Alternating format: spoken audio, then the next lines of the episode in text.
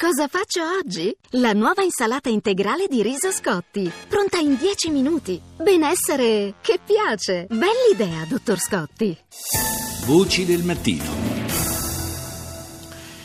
Un accampamento realizzato dalla protezione civile si è trasformato nel tempo in un eh, vero e proprio insediamento permanente, un eh, alloggio che qualcuno definisce da quarto mondo perché è rimasto senza una gestione adeguata a causa anche della mancanza di fondi. Stiamo parlando della Tendopoli che sorge tra Rosarno e San Ferdinando dove l'altro giorno un carabiniere lo ricorderete senz'altro, ha ucciso un immigrato che lo aveva aggredito con un coltello.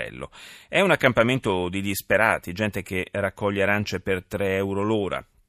L'associazione Medici per i diritti umani, MEDU, da anni monitora la situazione in quella zona. Rita Bedizzi ha intervistato Giulia Anita Bari che a Rosarno coordina il progetto Terra Giusta del MEDU.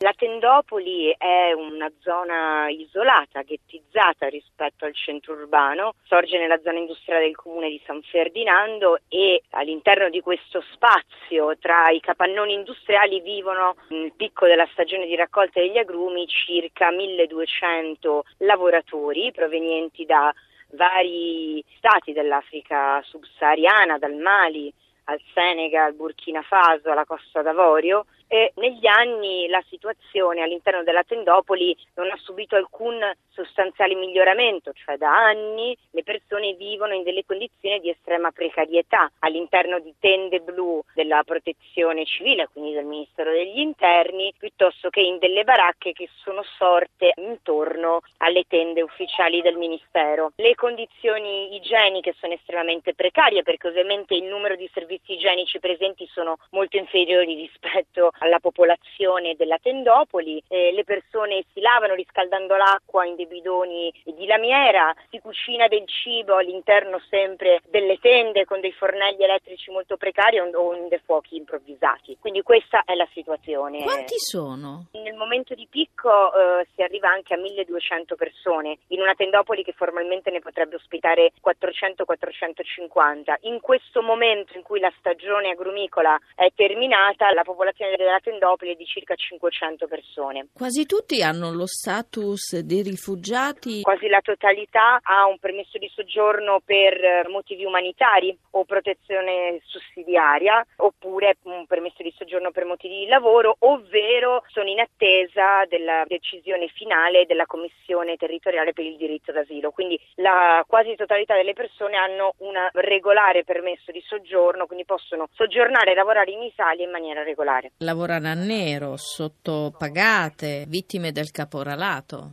vittime del caporalato e di un sistema economico che non funziona evidentemente perché la maggior parte delle persone non hanno un contratto di lavoro, quindi stiamo parlando di lavoro nero totale, alcune sacche di lavoro grigio, quindi esistono delle buste paga ma sono delle buste paga fittizie, le persone lavorano il doppio dei giorni alla metà del prezzo, la paga quotidiana è di circa 25 euro quando le paghe salariali provinciali superano i 40 euro eh, quindi stiamo parlando appunto di una situazione di totale irregolarità che non è mutata negli anni. Storicamente in questi territori, come in altri territori, i braccianti, ma non solo, i lavoratori italiani e stranieri sono sottopagati e lavorano senza alcuna forma di tutela. Semplicemente quello che è accaduto in agricoltura è che al bracciante italiano si è sostituito il bracciante straniero che però appunto purtroppo senza che negli anni però ci sia stato un miglioramento delle condizioni di lavoro. Alla luce di quanto è accaduto, com'è la convivenza?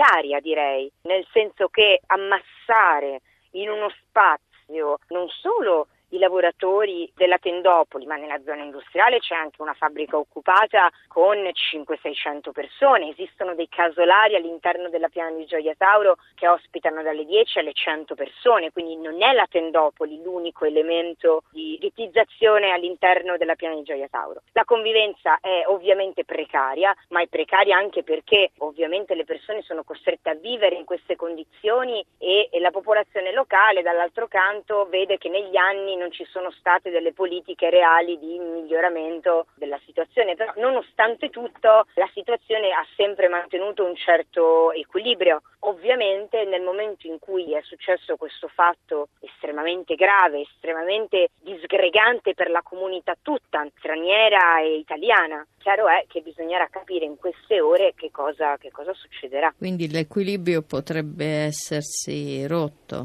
Si è rotto un vincolo di fiducia, nessuno vuole fare una nuova rivolta, i ragazzi hanno parlato col questore di Reggio, hanno chiesto eh, che l'indagine prosegua, vogliono costituirsi parte civile, vorrebbero che la salma fosse vista da un parente di questo ragazzo e che la salma poi possa tornare in Africa, queste sono le richieste.